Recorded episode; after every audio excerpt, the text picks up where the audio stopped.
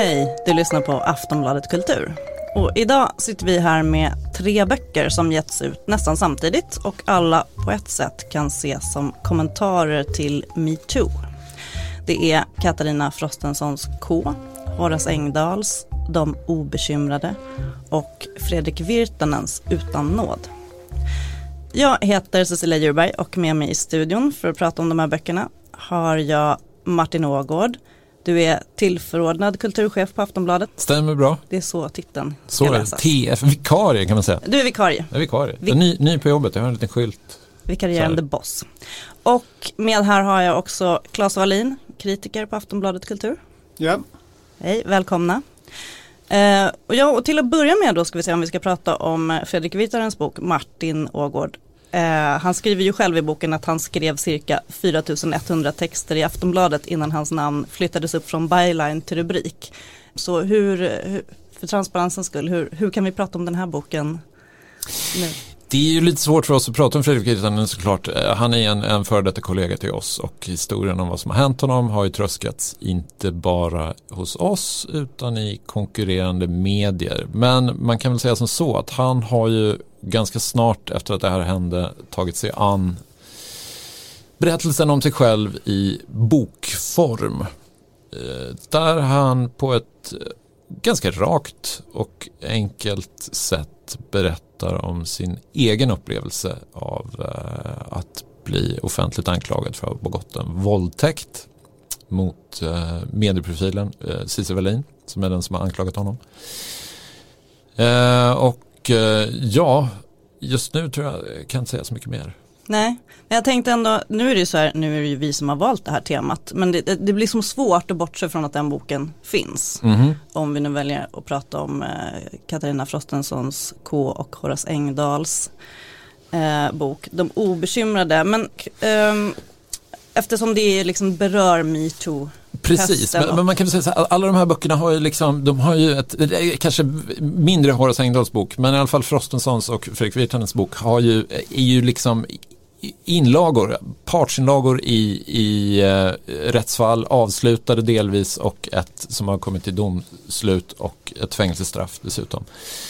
Eh, så de, de, de behandlar ju liksom, det finns ju aspekter i de här böckerna som handlar om väldigt tydligt om så här rättsliga frågorna. Vad hände, vad hände inte? Eh, Var det rätt, var det fel? Eh, och det är svårt för oss som kritiker att sitta och värdera eh, de sakerna. Vi måste kunna, eh, samtidigt kunna prata om de här böckerna som litteratur och som, eh, Som fenomen. som fenomen och som liksom någon sorts värdemätare på, på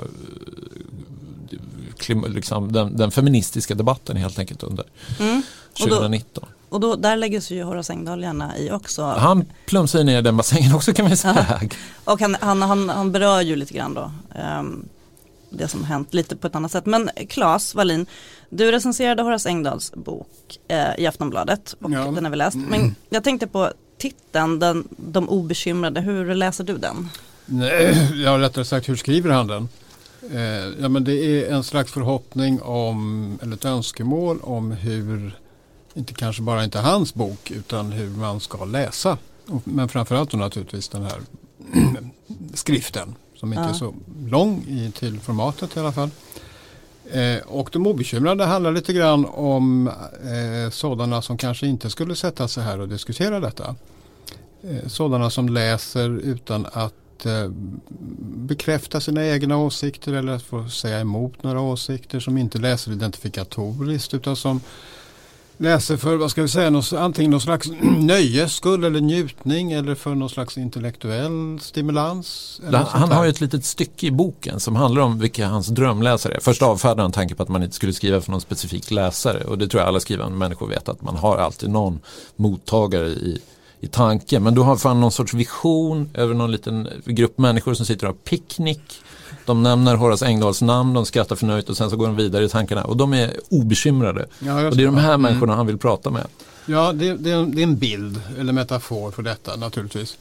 Eh, men han är också medveten om som litteraturvetare att eh, man skriver inte för sig själv utan man riktar sig till någon. Det finns en adressat även om den kanske inte är helt vad ska man säga? Uttalad liksom? Ja, eller inte helt mm. konkret utan det, det, finns liksom ett tilltal i böckerna. Va? Det som bland annat Engdahl en gång kallade signatur som, finns, som sätts under texten helt enkelt. Så att han, som han alltid gör skulle jag säga när han skriver på senare år, så handlar det om att ta ett steg uppåt eller åt sidan och betrakta saker och ting. Han är inte en man som med enstaka undantag slänger sig in i den debatten så som den sätts av media. Nej. Utan han ser det på ett annat sätt. Så liksom i den här och även den som kom för en, tid sedan så blickar han gärna tillbaka historien. Han, han ger oss ett jämförelsematerial mm. helt enkelt. Men nu tänker du, har han en poäng det där, det där med läsandet? För det tänker jag är, han är ju, han är ju på någonting där som verkar som lite svårt i vårt samhälle idag. Alltså Man, lite grann när de här böckerna också kommer. Eh, det är ovanligt att läsa obekymrat eller? Ja, är det inte en liten naiv fantasi? Nej, Man dröm om den rena konsten. Att det liksom Nej, ska finnas men... läsare som är helt liksom oanfäktade av vad som skrivs i media och av politiska åsikter. Alltså, det, det tror jag inte han menar riktigt. Att man är, alla är anfäktade på något sätt beroende på vad man tar del av för eh, medier och läsning. Utan det handlar snarare om eh, att eh, text är text.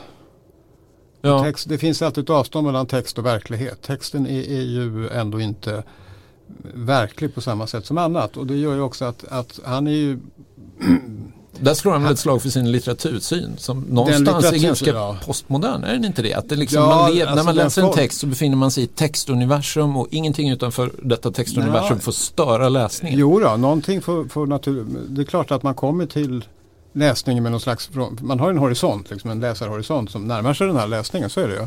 Eh, och det tror jag han mycket väl, när han pratar om att, att det, går liksom inte att, det går inte att styra läsaren samtidigt, läsningen samtidigt. Han vill ju rikta sig mot någon men han vet ju samtidigt att läsaren kommer med sina fördomar. Fördomar då i någon slags mer objektiv bemärkelse. Förförståelse eller fördomar? Man har eller? vissa mm. åsikter, värderingar som finns med man när man läser. Ja, mm. det också. Eh, så att, eh, men visst, det är ju en litteratursyn som kom fram under 70 och 80-talet. Eh, och i, i, på universiteten och som Horace mycket väl var, Engdahl var väldigt aktivt närvarande mm -hmm. vid med den tiden tillsammans med, med, med, med den generationen helt enkelt. Så att, eh, på sitt vis, alltså, på den tiden var han väl en liten profil för liksom det postmoderna. Det postmoderna på den tiden kunde ju betyda så oerhört mycket också. Ja, det, det, var ett väldigt ju... löst begrepp, det är det ju fortfarande. Men sen dess har det ju varit en viss betydelseförskjutning där och jag tror inte han själv skulle ställa upp på och bli kallad postmodern på något sätt. Nej, det tror jag få gör idag. Men han, ja, det, det, ska man komma ihåg, när han höll på på universitetet eh, med KRIS och andra så, så var ju den gruppen var ju väldigt radikala. Det var en radikal rörelse på Stockholms universitet alltså Eh, när man vände sig mot en äldre eh, litteratursyn där man, där man, där man liksom, den var inte biografisk men den var mer konventionell, den var komparativ. Det var inte sättet att analysera texter på det sättet som gjordes utifrån olika teorier. Där teorierna fick ett helt annat försteg än tidigare. Ja men precis, men, men, men, men vetskapen om att man kan läsa texter på olika sätt. Alltså, jag tänkte just det när jag läste Frostenson för att eh, hon skriver ju på ett sätt och säger själv hur hon liksom ser mönster och hon planterar ju ut en massa ledtrådar lite som att man ska sätta sig och liksom avkoda och alla de här associationerna. Eh, och jag tänkte det när jag läste, för jag skrev ju om den också, att jag måste bestämma mig för hur jag ska läsa den här boken. Eh, och det måste man ju kanske göra med allt. Eh, men att den, det enda jag kom fram till är att det här är, det, det är ganska mycket litteratur, hon har massa filosofi som hon vill få sagt. Eh, det är ett slags sätt att säga det går inte att försvara sig men nu gör jag det. Eh, med också alla de här referenserna som blir, det blir ju ett eget, det blir ju en egen verklighet. Ja, sätt. men det är ju hennes verklighet. Ja, precis. Och på samma sätt som alltså både Engdahl och Frostenson, de lever liksom. ju alltså i en litterär verklighet som framförallt inte journalister på samma sätt gör. Så att hennes referenser är, jag menar för 30-40 år sedan så är det ingen som skulle ha lyft på ögonbrynen. Idag så, så, så är det då någon slags elitism eller högkultur som det numera heter. Att röra sig i den världen och det skulle jag till och med säga att det är ett ganska svenskt fenomen. Skulle, jag menar, samma bok om den kommer ut på franska där så är det ingen som kommer höja på ett ögonbryn över de referenserna som hon har för de är så självklara i, i länder som liksom där den traditionella kulturen har ett, en helt annan position än här. Och jag tycker också, jag skulle säga det apropå Engblads bok här, för någonting, framförallt vad jag tycker att han försöker göra här, det, det är att försvara det fria ordet. Mm. Att säga att jag, man måste ha rätt att tycka om vad man vill och ha åsikter om detta. Och det är ju mycket svårt idag. Mm. Censuren mm. fyllde 30 år i år. Eh, efter Salman Rushdies fatwa. Sen, eh, så att det där är, och det finns ju liksom en moralism som har, eller en nymoralism som har spridit ut sig på väldigt många sätt och där metoo också ingår mm. i det. Kan, man kan ju undra då Åter han, till de här liksom obekymrade drömläsarna som, som Horace Engdahl pratar om. Alltså det, det, är ju liksom en plågad man som har skrivit den här boken. Han är liksom torterad av, av samtiden. Han är hämmad av, av feminismen. Han försöker slå sig fri. Det är liksom så jag läser den här boken. Det är liksom, jag hittar en man som verkligen han försöker bjuda motstånd mot allt larv han ser omkring sig. Eh, och, och ingenstans, och, och liksom, när han väl har gjort det, då kanske han har hittat de här obekymrade läsarna. Eh, på så sätt är den väldigt spännande såklart. Eftersom alltså, jag läser en, det finns en parallell till Michel Houellebecq här tycker jag. Därför att eh, när Houellebecq skrev Plattform så var ju det en, en sorts matris på patriarkatet. Alltså det är en, en en anti, alltså det är inte en antifeministisk bok, det är inte så att den liksom kritiserar feminismen, men den tar så här feminismens beskrivning av patriarkatet och så skriver den en bok, en roman utifrån det. En totalt patriarkal roman. Och det är fantastiskt gjort. Liksom. Eh, och jag känner att Horace Engdahls skrivande, för det är ju på senare år han har liksom blommat ut som aforistiker, att han gör det hela tiden med feminismen som sparringpartner. det är liksom feminismen som har fått honom lite grann att, att blomma ut som författare. Ja, han har ju någon formulering där att feminismen är sånt som händer, typ, eller? Ja, den, ja. Nu kommer jag inte ihåg exakt hur den har formulerat men sånt, ja det kan ju hända det där med feminism, ungefär, så som jag läser. Men, men det intressanta är att han tar ändå vägen runt den här äh, alter ego personligheten. Mahuro. Mahuro. Precis. Jag har gjort lite grävande journalistik här. Uh, därför att det, det, det, dyker upp en figur uh, i, tidigt i boken som heter Mahuro i en dröm till Horace Engdahl. Jag, jag var tvungen att kolla, så här, är det ett anagram eller någonting? Det enda jag kunde hitta var så här Amor H, men det stämmer inte. Eh, I, I någon recension så påstods att det, att det skulle vara Horace Engdahls gode vän Stig Larsson, författaren. Jag ringde upp Stig Larsson idag och frågade, är det du som är Mahuro? Och Stig Larsson förnekar bestämt att han är Mahuro, även om man kanske har visst inflytande på hur Mahuro pratar. Men säger att eh, det är en dröm.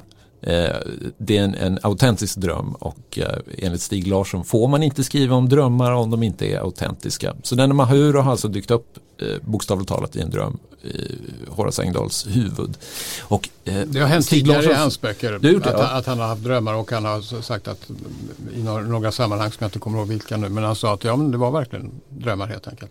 Det är fascinerande. Mm. Ja, men, men manlig huvudroll var, var Stig Larssons tolkning av, av namnet Mahuro. Manlig. Mahuro. Ja, jag tänkte på humor men det är någonting som inte går ihop där. Oh, har den inte humor? Jo, visst har jag jo, humor. Alltså, det, Den är ju elak och lite nedrig ibland. Men det, är, humor. det är roligt. Visst, ja. Ja. Han är ju en stor uh, satiriker, på säga, men det stämmer inte. Men han är rolig. Nej, men det finns en kvickhet ju. Det finns kvickhet, mm. absolut.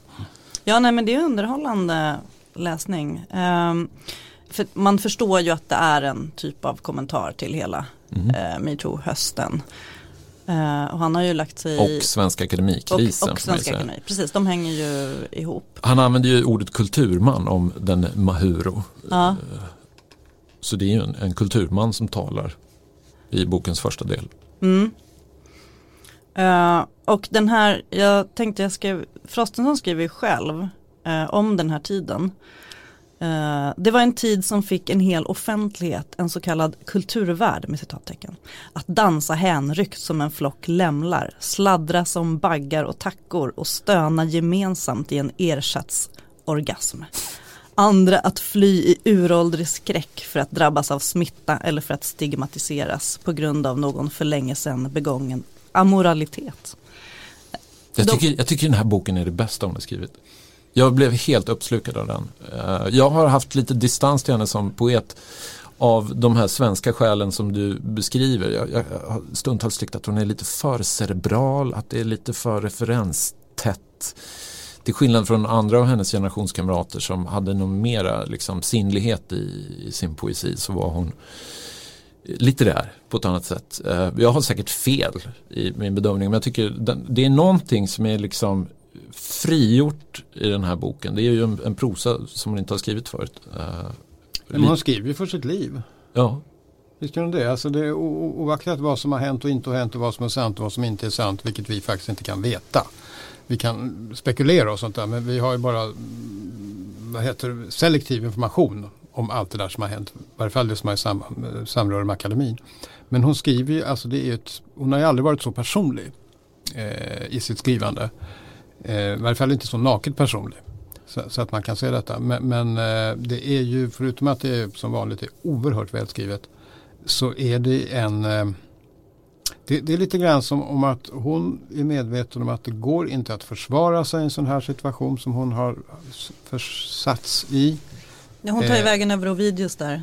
Alltså ja, på ett väldigt bildat ja, sätt ja. redan. Ja, ja, just det. Ja. Jo, nej, hon eh, hänvisar ju till flera sådana här exilförfattare ja. också. Men det är på något sätt som att som en skrivande människa så var det här det enda hon dels kunde göra och samtidigt uppenbart måste göra. Helt enkelt. Så det är ju en, en, en text som har så att säga en Det finns en massa smärtpunkter i den. Och ja. det, gör ju också att det blir, det blir eh, att där kan man nog, alltså den har ju ett värde att läsa som obekymrad. Faktiskt.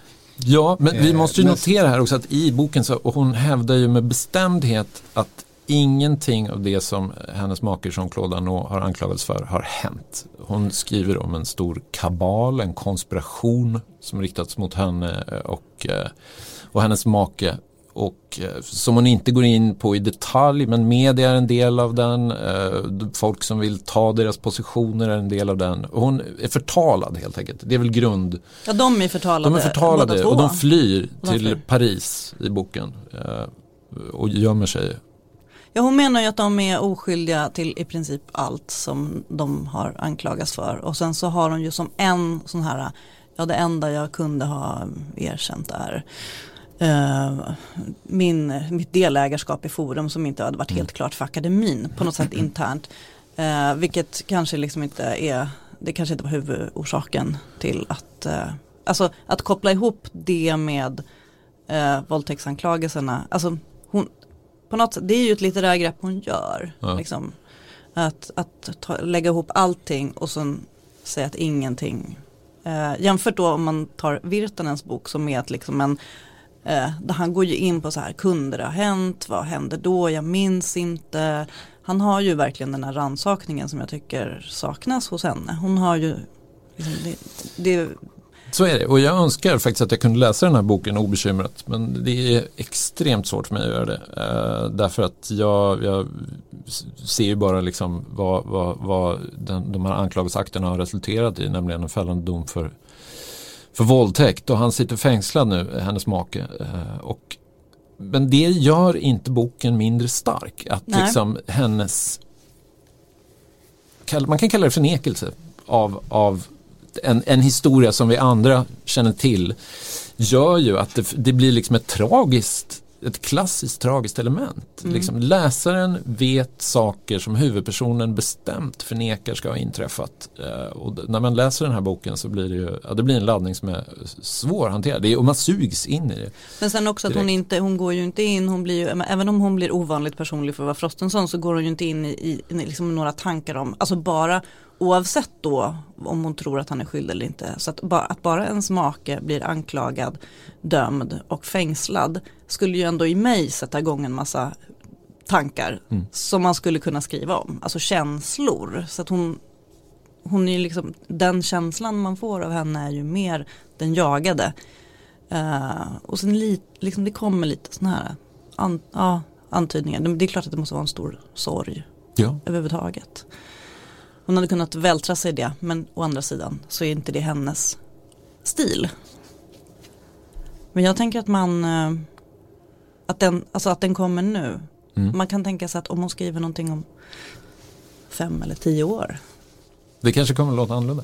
Jag, får, jag, jag vill ju så gärna dra en parallell som blir så himla elak när man drar den. Men det, är liksom, det finns ett eh, Madame Bovary-element i det här. Det, är så här, det handlar inte om en kvinna som hatar sin make, tvärtom. Hon bedyrar sin kärlek till, till sin make Hon gång skriver ju gång. till honom Hon också. skriver till honom, hon älskar honom mer än allting annat. Eh, hon hyllar också Horace Engdahl som hon kallar för sin riddare. Eh, men det, alltså det, det, det här livet i litteraturen, att, att hon använder ju litteraturen och, och bildningen och filosofin som ett liksom skydd mot, mot det här hemska attacken hon utsätts för. Eh, och lever men, lite i det blå någonstans. Mm. Ja, men det blir, alltså, det, jag tycker så här, den har Flaubert-kvaliteter. Inte nödvändigtvis att den följer liksom handlingen i Madame Bovary. Sådana paralleller kan man inte dra, det blir konstigt. Men någonting. Hon, hon och det handlar också om liksom ett, ett, ett imperium som faller i kras. Alltså hela liksom den svenska akademins eh, bildningsimperium. Alltså det är liksom, den gamla regimen är, liksom, har förintats och nu flyr de till ett land som kanske har lite spår kvar av liksom, den skönhet och den kultur de har, har vikt sina liv åt. Liksom. Hon, gör, hon, gör ju ingen, liksom ingen, hon, hon nämner ju inte riktigt makt. Alltså, eh, jag vet en, en klok person sa en gång att en, en definition av om, en, om man har makt eller inte, de som har makt, eh, de tror aldrig att de har makt. Men Mhm. hon har något sätt att, att vara medveten om att de var upphöjda och hade makt. Och det har de blivit av med. Men de pratar liksom inte riktigt om i de termerna utan fortsätter försvara sig som att, alltså de, lite som att de borde fortsätta sitta här uppe på de höga. Mm. Eh, Medan liksom, det har ju varit hela grejen med metoo och liksom den feministiska rörelsen, att riva ner den patriarkala makten men också eliterna.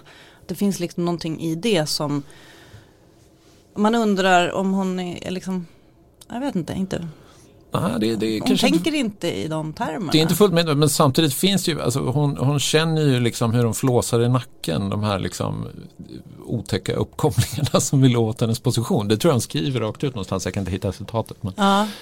eh, Ja men det är tycker jag är fascinerande. Men det är väl kanske också för att jag är naiv och inte har någon, någon inblick i, i den där, riktigt den där världen. Att, att man kan känna sig så, att folk ska hämnas och vara avundsjuka på en för att hon har fått ett fint pris. Ja. Till exempel. Att det skulle vara, det kommer liksom som ett, eh, som ett motiv. Men det finns ju någonting också när man blir en offentlig person så skapas det ju en off- offentlig persona som inte helt överensstämmer med den man egentligen anser sig vara. Det är en sak och det finns ju olika sätt att behandla den här personen på det Ja. sättet. Man kan liksom omfamna den, man kan ta avstånd från den, man kan småle mot den eller något sånt där. Och jag tror Engdahl till exempel småler mot sin offentliga persona. man har lärt sig spela den ganska bra också, eller? Ja, han leker med det skulle jag säga. Mm. Eh, men jag tänkte på, det finns något annat med det här med makt som du pratar om här. Men, men jag tror också att just när det gäller en församling som Svenska Akademin så finns det en risk för en del. Jag säger inte att, någon, att Frostenson skulle ha drabbats av detta men man kan tänka på det att eh, Eh, de som kommer in där som inte, hon har ju ett, Frostenson har ju ett författarskap och det har ju Engdahl också även om det är lite mindre än tidigare. Eh, att eh, om så att säga den egna identiteten blir för stark till just den rollen som man har där och om man inte har någonting annat. Det är ju skillnad om man är en väldigt produktiv, aktiv professor på en akademisk institution eller författare. Så att eh, den akadem, akademi arbetet kommer i andra hand så att säga, eller i varje fall är jämställt. Och då så blir det också någonting att när man då inte har kvar den här positionen, då, för, då, då liksom raseras ju en stor del av ens identitet om man Mm. ligger för nära den. Va? Jag tyckte Eh, Så att jag tror inte att just det här att förlora makten, vare sig man är medveten om den eller inte, är det springande i en sån tragedi. Utan det handlar nog mer om, det är, liksom, det är lite grann som att förlora jobbet. Va? Mm. Jo men det är ju, Eh. jag menar, jag menar det, men att man är kanske inte Alltså man märker av det när man försvinner, det här med hur de liksom känner sig utstötta i kylan och alltihopa, det är också När det är en livstidsanställning så det är klart att det, det, det är milt uttryckt en smula överraskande att plötsligt att den upphör. Va? Det skulle den ju inte kunna göra. Nej men också att, att då Arnaud blir ju av med sin position som, som liksom, alltså från att ha varit någon som folk har eh, fjäskat för till att bli Det kanske kan utstött. noteras, säga, Virtanens bok är ju också, handlar en stor del om liksom att han blir av med sitt jobb på Aftonbladet och Ja. sin identitet här. Ja, och, och till jag vet, Horace. jag menar Virtanen för, verkar ju i sin analys förstå att han har haft en maktposition, att det är därför också han har haft tillgång till alla tjejer och, och fester och levt det livet. Han har ju liksom på något sätt insett att han levde ett liv utifrån sin, också kanske offentliga person, som han drog nytta av. Och, liksom. Mm. eh, och eh, nu är han liksom, nu ska han, jag vet inte, vara den offentliga personen fast privat och förälder och sådär. Jag tänkte på, men det är Frostenson, hon resonerar ju om gruppen och skriver någonting, hon har ett motstånd att ingå i en grupp samtidigt som hon har ingått i akademigruppen. Eh, det där är ju lite intressant.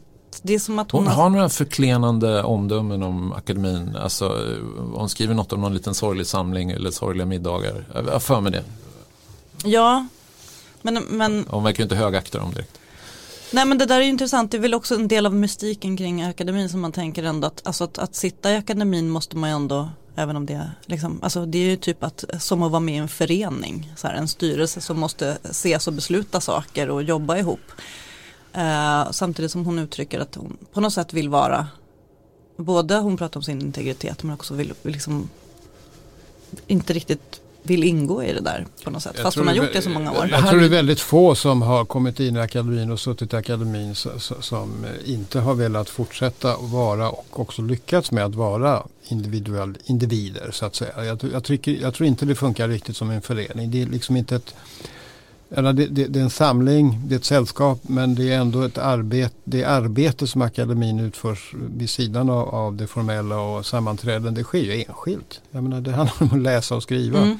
Så det är ingenting man sitter och gör Jag i grupp. en- en del som av deras- du har någon bowlingklubb eller någonting. Nej en men jag tänker en del av deras problem kanske har varit äh, ähm, samarbete eller på något sätt äh, det här när allting började rasa. Hur de, hur Ja, de men här individerna klart, då det är- började liksom. Ja men det är klart, jag menar en, en sammanslutning som har fungerat väldigt bra under väldigt många år och det plötsligt blir konflikter av en art som de inte har sett tidigare. Det fanns ju ingen förberedelse för det helt enkelt. Det har de ju själva uttalat. Ja. Att det här, de, de vart ju milt uttryckt om man nu får använda den formuleringen tagna på sängen. Va? Mhm. Ja men det Men var, jag hittade, jag hittade faktiskt ett citat här om, eh, ur Frostenson om toppen kan man väl säga, sidan 50. Varför gör de på detta viset? Varför är det så här? Varför får de blodtörstiga murvlarna agera inkvisitorer och spela domare? Varför får de bittra, citattecken, modiga, slutcitat, kvinnorna yla offentligt i grupp?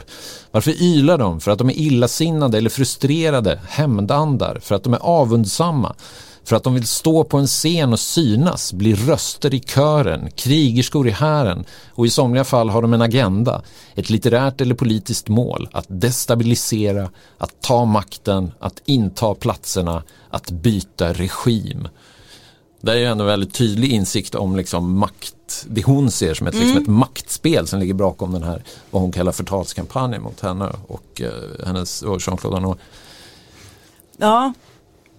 Precis. Det är men- lite eh, att dra lite långt va? Ja, Eller? lite långt. Jag, men jag tänkte på, jag läste Åsa Bäckman skrev en krönika i DN nu i helgen, eller 25 maj. Eh, om, eh, där hon beklagar att eh, metoo-hösten, att det nu har kommit att handla om eh, alla drev och hur tidningarna gjort fel och felpubliceringar och namnpubliceringar och hon ville liksom slå ett slag för att tycka att eh, Eh, det var de här kvinnornas vittnesmål och rösterna och alla som vågade berätta att det, det är liksom att det kommer i skymundan.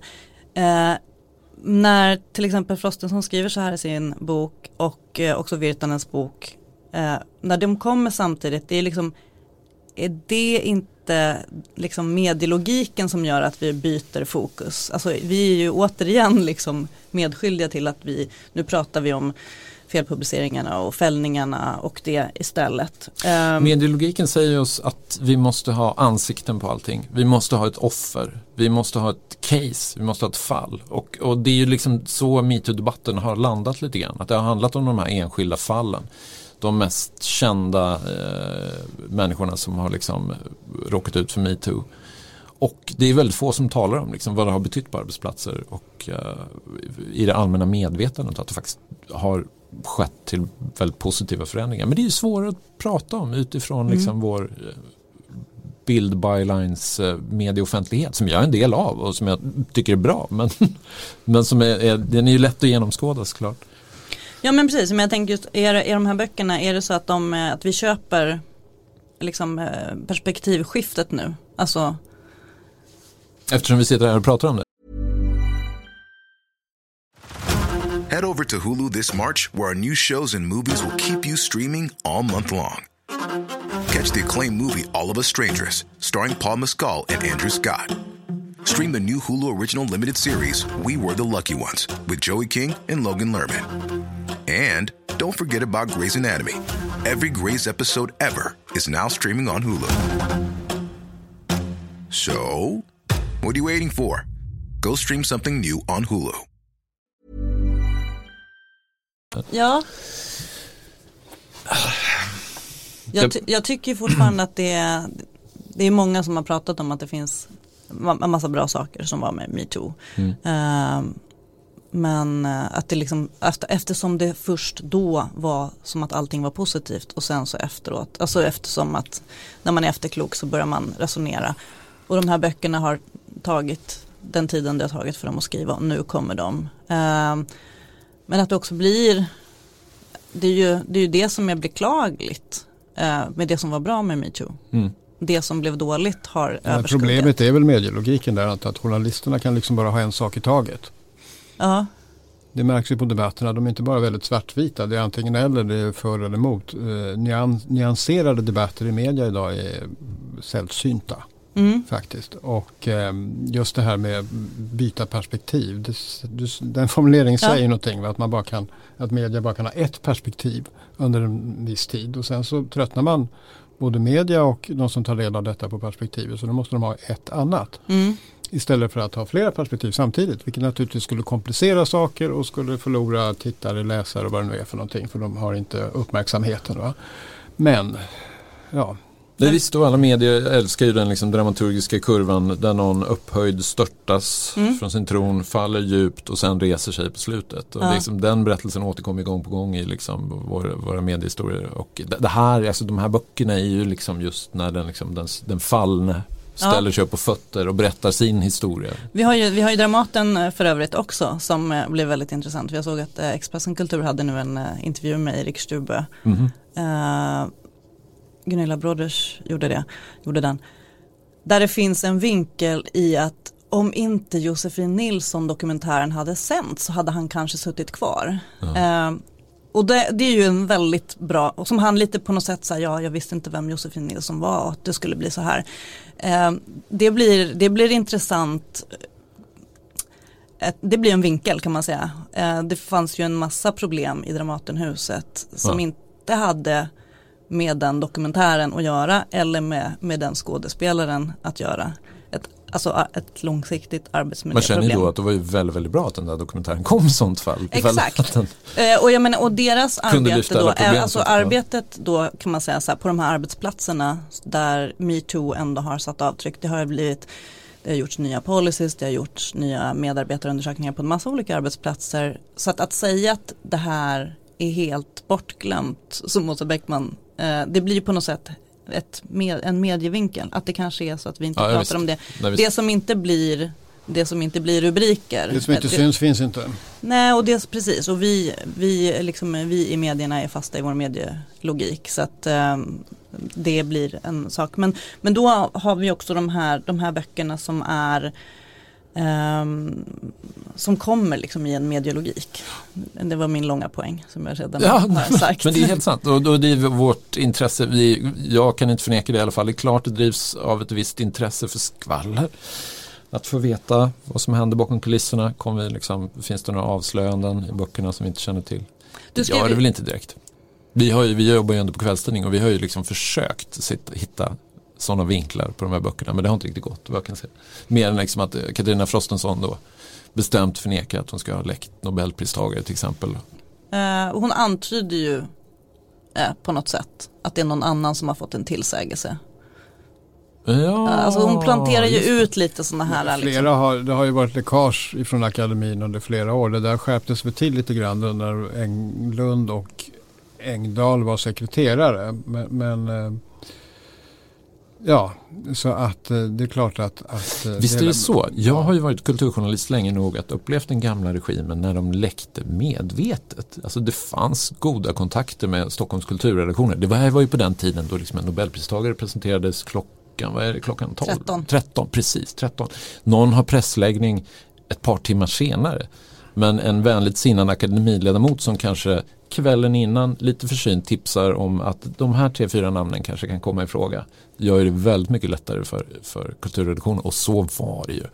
Och jag tycker personligen inte att det är något problem att de läcker. Det är ju bara de här vadslagningssajterna som har ett problem med det. Och det kan ju för guds skull inte vara Svenska Akademins uppgift att liksom skydda vadslagningssajternas betting Nej. Sen är det liksom lite en prestige naturligtvis att hålla det hemligt men det är ju ju inget som tar skada om, om Nobelpriset läcker ut i förhand. Jag tycker det har blivit en konstigt uppblåst fråga faktiskt. Nej men det har ju också att göra med, med att Nobelpriset har presenterats på i princip samma sätt i väldigt många år. Länge så kom det ju bara ut ur dörren och så fick journalisterna hänga i trappan och trängas.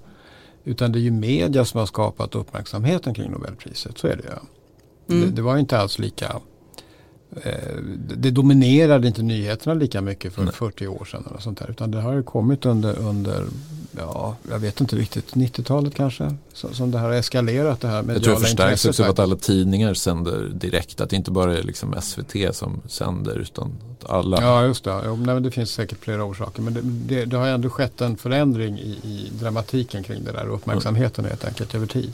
Mm. En sak som jag noterade när jag läste eh, först Frostensons bok och så Virtanens bok. Det var ju båda, båda har med det här citatet att hämnd serveras bäst kall. Mm. Eh, och båda refererar till Kafka. Mm.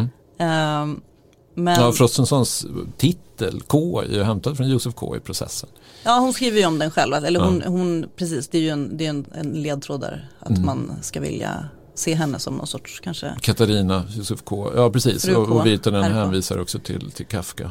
Han, Eh, han, eh, han Kafka sitter, används ju alltid av Ja. alla som känner sig att de har blivit orättvist behandlade. Jag vill inte förminska Frostenson eller Virtanen här nu men det är ju ingen liksom nej men han, han, använder sitt, han använder citatet ur, ur förvandlingen. Ja, Och- ja och- just det. Ja, precis. eh, och- han vaknade upp och var Han vaknar upp en skalbagge. Och det kan, ändå, det kan man ändå liksom på något sätt så här, ja, ja, förstå sin självbild. Det är ju han skriver väl en Mm. del om det.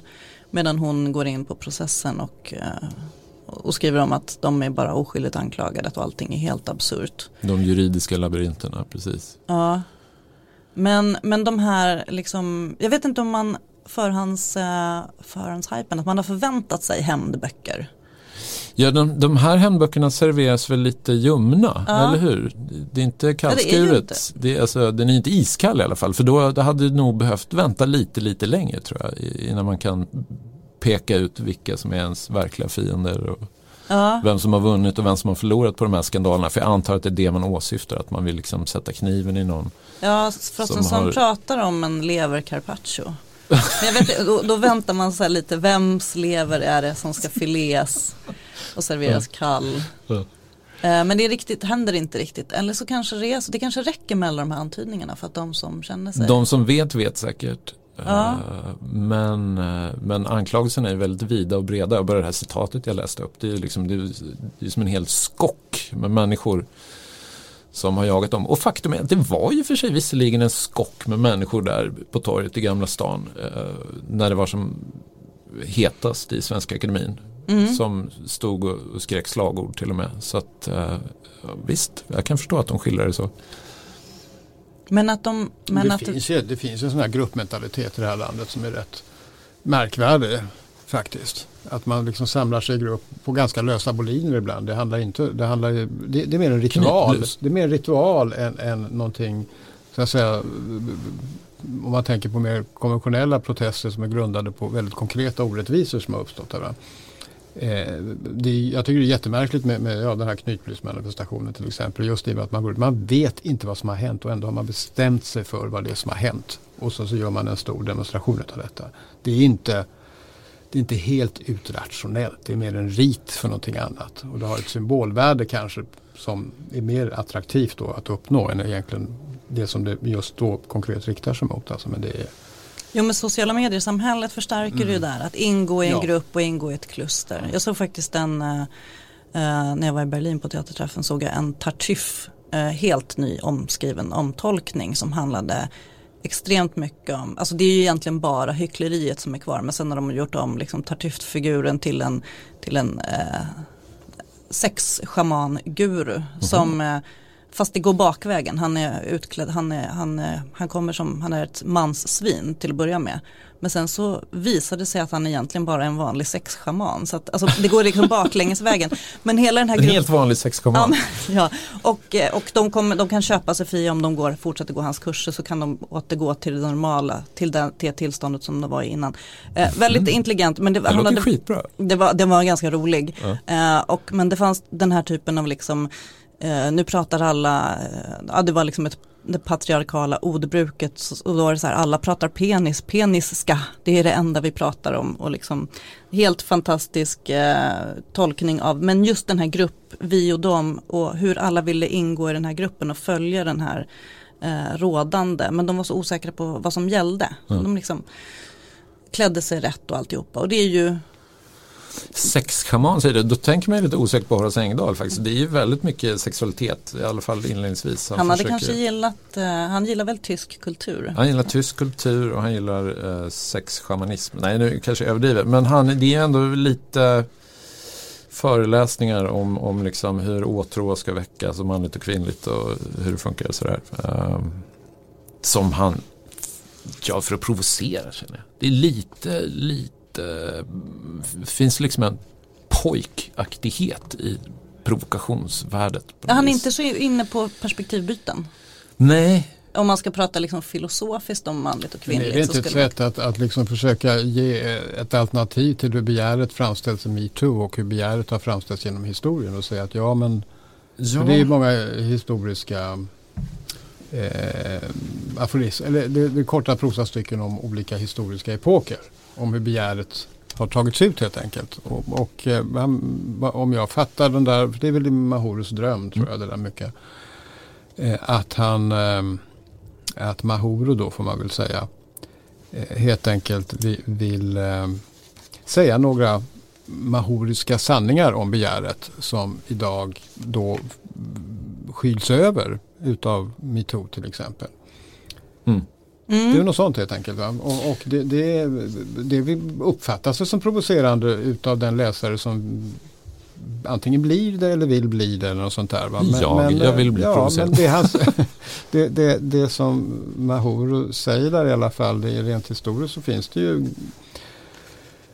grund för det i alla fall. Va? Mannen ska vara rik, resten ordnar sig. Kvinnan ska vara skön, resten ordnar sig. Ja, men lite sådana grejer. Jag kan inte bestämma mig för om han är en romantiker eller inte. Han, han är ju... Jag tror Horace Engdahl är romantiker. Ja, och i sånt fall en, en, extremt stor romantiker som nästan förlorar sig själv i, i, i idén om liksom den oåtkomliga kvinnan som liksom slår ner som ett blixtnedslag någon gång i hans liv. Jag vågar inte gå in på schatteringar i det romantiska psyket men ändå. Romantiken, alltså den litterära romantiken är väl hans ämne för ja. ähm, Ja, okej, okay, ja, då var det bestämt. Ja. Han är en stor romantiker. Och sexschaman. Så det så. Men det här handlar ju också om, alltså det vi pratade om innan, att, att, att är sex ett maktmedel? Är liksom, eller inte? Frågar du Horace Engdahl skulle du säga så här att nej, han drivs av en sån åtrå till kvinnorna så att han kan inte hejda sig från att vara plump och grov och försöka liksom få sexuella fördelar när han kan. Det är klart sex är makt. Mm. Men, men eh, det betyder inte bara att det är inte bara manlig sexualitet som är makt. Nej men precis, jag tänker att alltså makt, man, man alla kan attraheras av makt. Att det liksom är, kan vara en del av eh, liksom attraktionen som kan vara det, som den ena eller den andra. Um, och att det... Mm, det är ett känt fenomen. Mm. Det, alltså det, nej, men det är väldigt märkligt det där om man nu ska prata om detta. Eh, framförallt när, när, man håller på, nu tänker jag inte på Virtanen, jag har inte läst boken så jag kan inte säga någonting om det. Eh, men om man tittar på de anklagelser, akter, anklagelser som dök upp i början av metoo här. Där folk eh, drabbades av saker som hade hänt för 30 år sedan, vad det nu kan vara för någonting. Eh, och utan att på något sätt förringa de händelserna och det allvarliga i dem så är det ändå som så att kulturen såg annorlunda ut. Det var inte samma jämställdhet, det var inte samma, alltså det fanns eh, det fanns en tv-serie som gick för några år sedan på BBC som hette Life on Mars. Som var en någon sån här kriminalserie som utspelades 1973 eller någonting. Och handlade väldigt mycket om att visa, inte minst män och kvinnor, hur de betedde sig. Att det var extremt chauvinistiskt på många sätt och sånt där. Och det som var roligt med den var framförallt, ja just det, det här hände för eh, ungefär 30 år sedan. Det vore väldigt fint att se en liknande fiktionsserie om 30 år framåt, om den här tiden. Då. För det mm. finns ju också någon slags, och det finns vid alla tider och det är på något sätt ofrånkomligt, men det finns så att säga en självgodhet i att leva nu, att vi vet alltid bäst vad som är rätt och fel. Mm.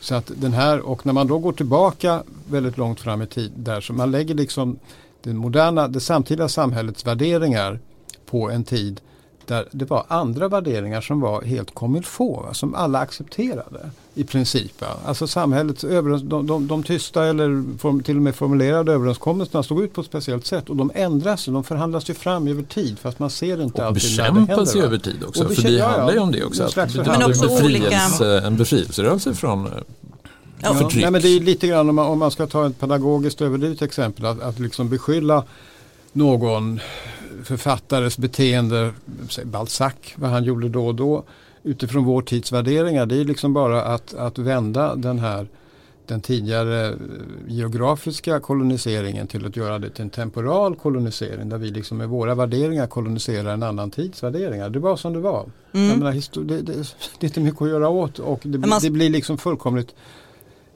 ja, det blir nästan löjligt i vissa fall att lägga samtidens värderingar på, på någonting som ligger väldigt långt tillbaka i tiden. Nu pratar jag inte, tänker jag inte på det jag sa om metoo här men, men om man går tillbaka 200 år och försöker säga någonting. För att det är för långt borta för att man ska kunna, det, det är inte intressant riktigt. Det är intressant endast på det sättet att det är ett sätt att tydliggöra hur det såg ut för 200 år mm. sedan. Va? Men att liksom komma med, att döma två, vad, vad någon gjorde för 200 år sedan. Ja, ja, annat än sånt som mord uppenbara självklara ja. övergrepp så alltså kan man naturligtvis förfäras och skaka på ja, huvudet. Visst, man, man, man kan, det finns ju juridiskt problem, man kan inte ha en retroaktiv, en retroaktiv lagstiftning. Absolut, nej, du kan inte stifta en lag där du gör det olagligt. Inte alltid en retroaktiv moral heller. Va?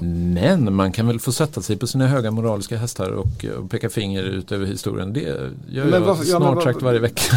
ja, men det, det, på något sätt, det, det känns som en väldigt meningslös syssla. Ja, men jag tänker med den logiken så eh, man skulle kunna säga att det som händer hände på forum på 90-talet hände på forum på 90-talet och det ska vi inte prata om. Men det kanske är liksom i, i skenet av det eh, som på något sätt den här den instängda kulturvärlden med egna regler och sånt. Alltså som vi ser på det idag som att det kanske metoo har öppnat lite ögon. Men säger så, alla, så blir... alla världar är instängda i så fall. Det finns ju liksom inga sammanhang som inte utesluter.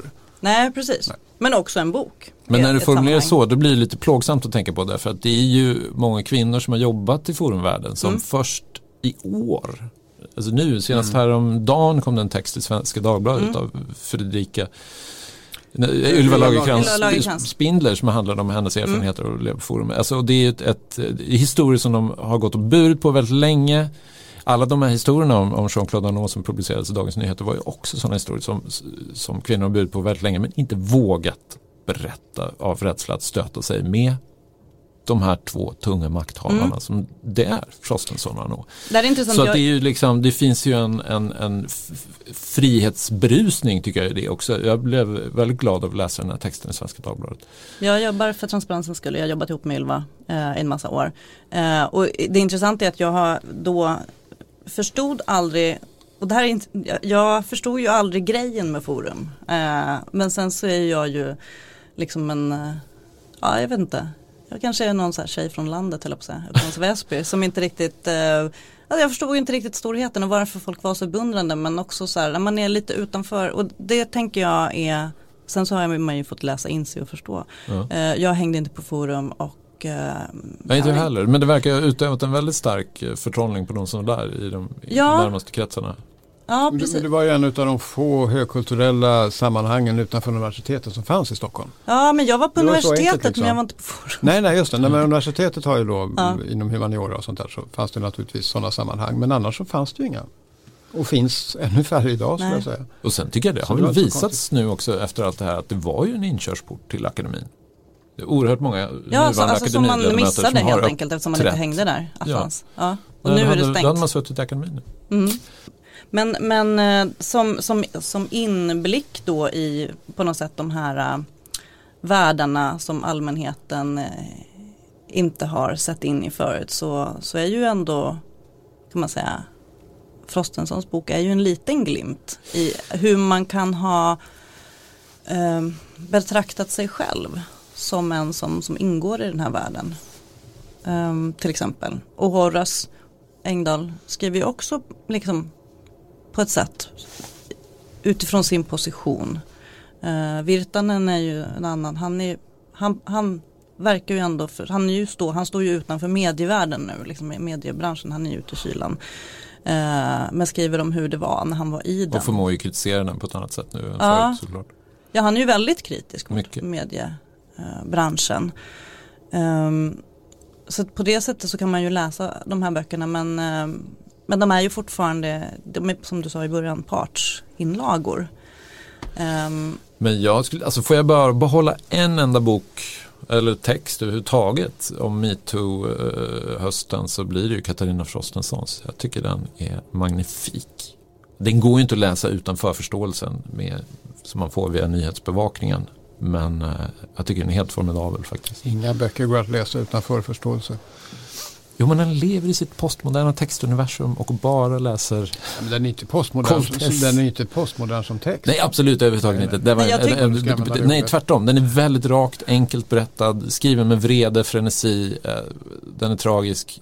Den är enkel, på ett jag vet inte plan, om jag tycker att den är enkel. Jag tycker att det är så, hon, hon planterar så många referenser så man måste, man tvingas liksom, man kan inte bara plöja den utan det är så här, vad menar hon här? Jag känner att hon lägger ut liksom ja är spår och, och de är, ju mer man liksom tänker på dem desto smartare är de. Alltså hur på något sätt hon skriver in sig själv i den litterära världen med alla de här referenserna eller de som eh, som par. Hon jämför sig med, med de här exilförfattarna. Hon går ju precis som Strindberg gör i sitt Inferno runt i Paris och besöker samma kyrka och ser samma målning. Det är ju eh, det är ju både liksom eh, storslaget och eh, lite hybris. Eh, men säkert. Det är inte så lite hybris heller. Det är väldigt storslagen hybris delvis. Hon jämför sig med, med, med krigsflyktingar från, från andra världskriget. Och, Ja, men det, det, hon slår ju inte upp de här fönsterluckorna som Strindberg gör och vrålar rakt ut. Här har ni mig, era dårar. Men hon liksom, alltså det är ju någon förföljelsemani som eh, präglar eh, den boken. Eh, men jämfört med hur otroligt sluten hon har varit i offentligheten tidigare. Hon har ju gett en handfull, om ens det, intervjuer sedan 80-talet. Och nu öppnar hon dörren till Ja. liksom, sin dagbok, bokstavligt talat. mm. Men det är ju många anteckningar som man skulle, som jag tror inte är med. Som man skulle vilja läsa. Kanske kommer i uppföljaren. Men som jag säger, jag, jag, jag skrev att jag tyckte att den var som en trojansk kulturhäst. För att man, vi är nyfikna på den här boken för att vi tror att vi ska få en massa snask och så får vi lite anklagelser och lite sånt som är. Så det mesta är ju förväntat. Mm. Eh, men också eh, så får vi ju en himla massa referenser och citat och hennes egna dikter, andras. Eh, så att den är liksom, hon passar ju på, hon fortsätter på något sätt att göra en, även om hon inte är med i akademin så slår hon ett slag för, för litteraturen och läsningen. Ja. Jag har ju sagt förut att jag tycker att metoo liksom, eh, det är konstigt att det var mycket som vi inte lärde oss i mediebranschen eftersom det har haft liksom tidigare, vi hade arabiska våren, hur förhöll vi oss till vittnesmål där. Alltså det har varit flera sådana typer av sociala medier, kampanjer och ändå hur liksom eh, har vi lär, lärt oss någonting nu? Bortsett från de här böckerna då, vad de, de menar ju att vi inte har lärt oss någonting. Men Jag tror media har rannsakat sig själva ganska hårt. Jag tror att vad man metoo var i, i medialt väldigt mycket en, ett stilgrepp. Alltså journalistiken tummades det ju inte på så tillvida att så här, jag menar, man hade ju fortfarande källor på allting, det var liksom vittnesmål. Men helt plötsligt istället för att börja skriva vanlig artikel där en person anklagas för någonting av en annan person och sen får svara på kritiken och sen så är det bra med det. Så börjar man skriva de här texterna då man staplade anklagelser på anklagelser på anklagelser på anklagelser och det såg ut som liksom veritabla bombmattor av anklagelser. Och det kommer sig av att de första amerikanska metoo-granskningarna var ju gjorda så med väldigt många vittnesmål. Liksom. De var uppbyggda så och sen så ville alla kopiera den stilen och då tror jag att liksom intrycket eh, blir ett helt annat av vad vi håller på med. Det är som att vi, vi, vi bara skjuter ur oss anklagelser utan att lyssna på den anklagade. Mm. Umberto Eco sa redan på 60-talet två saker om media. Att ett så kopierar media alltid varandra och två media har inget minne. Nej. Nej, så är det väl. Det ska alltid gå fort. Det skulle gå väldigt fort när jag skulle läsa och skriva om Frostenson. Ja, till exempel. det gick alltså. Det gick rasande fort. Men det var roligt. Eh, vi avrundar där. Eh, tack så mycket för att ni var med och pratade om de här veckorna. Fortsättning följer. Vi kommer väl förmodligen att fortsätta prata om dem inte annat på Bokmässan. Yes. Eh, det har du skrivit lite om. ja, precis. Eh, ingen av de här böckerna, Virtanen, Frostenson och Horace Engdahl, är ju inbjudna till att delta i mässans offentliga stora seminarieprogram. Men där är det svårt att komma in det är svårt att komma in och det kostar lite pengar för förlagen också. De måste Men faktiskt du, ser upp lite. du har sett det här som en Ja, det här är naturligtvis ett försök att tysta de här böckerna. naturligtvis. Så därför har vi istället bjudit in dem till Aftonbladets monter. Mm. Där vi kommer att prata med både Fredrik Virtanen och Horace Engdahl. Lite mer oklart om Katarina Frostenson kommer att dyka upp. Ja, vi hade väldigt roligt samtal om metoo förra, mm. förra bokmässan där det stormades av. Det blev ett fart. Vi ses där. Samtal. Så där ses vi. Tack så mycket för att ni har lyssnat på Aftonbladet Kultur. Tack Martin Ågård, tack Claes Wallin. Jag heter Cecilia Djurberg och vi hörs snart igen. Hej då!